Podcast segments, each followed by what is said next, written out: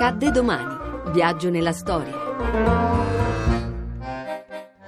15 luglio 1997. Viene assassinato lo stilista Gianni Versace. Apriamo il giornale con una notizia battuta pochissimi minuti fa dall'agenzia ANSA. Gianni Versace, il noto stilista, sarebbe stato eh, assassinato a Miami. Versace viene assassinato da uno squilibrato sugli scalini della propria abitazione a Miami Beach. Le circostanze del delitto non appaiono immediatamente chiare. L'assassino, un certo Andrew Cunanan, è un tossicodipendente dedito alla prostituzione e presunto serial killer, sospettato di aver assassinato in precedenza altre persone. Dopo una misteriosa fuga, Cunanan si uccide prima di essere catturato dalla polizia statunitense. Mentre stavo facendo colazione ho sentito due spari. Io sono corso immediatamente fuori e ho avuto subito la sensazione che qualcosa fosse Versace era lì? Versace era disteso lì. Stesso lì. E l'assassino era, sca- era, si era allontanato? Era, non, non era scappato perché stava camminando molto lentamente. Ma non le è venuto di, la cosa di corrergli dietro? In quel momento la prima cosa che mi è venuto, ho preso Gianni tra le braccia perché chiaramente la prima cosa che volevo era quello di, di tenerlo.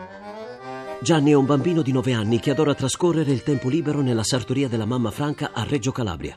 Nascosto dietro la tenda rossa che separa il laboratorio dalla sala prove, osserva le clienti, le loro richieste e come si muovono quando provano gli abiti e spia i gesti di sua madre, ma si accorge ben presto di avere gli stessi pensieri, le stesse intuizioni di sua madre nello scegliere le stoffe nel fare drappeggi. In una silenziosa sintonia stanno dando vita agli stessi vestiti e da lì comincia l'avventura gloriosa di Gianni Versace. Se non sbaglio questa terza creatura esiste da sempre, mi pare che Platone nel simposio ne abbia parlato. In ognuno di noi c'è una parte maschile e femminile. Io sono riuscita a tirarle fuori tutti e due e non me ne vergogno. Credo che tutte le persone con un minimo di intelligenza si sforzano di capire l'uomo che c'è dentro e la donna che c'è dentro, perché pare che ci sia dentro ognuno di noi. Molta gente lo rifiuta per complessi di stupidità.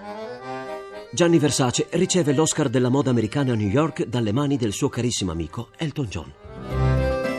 A domani da Daniele Monachella. In redazione Laura Nerozzi, le ricerche sono di Mimi Micocci, alla parte tecnica Stefano Capogna, la regia è di Ludovico Suppa. Il podcast e lo streaming sono su radio1.rai.it.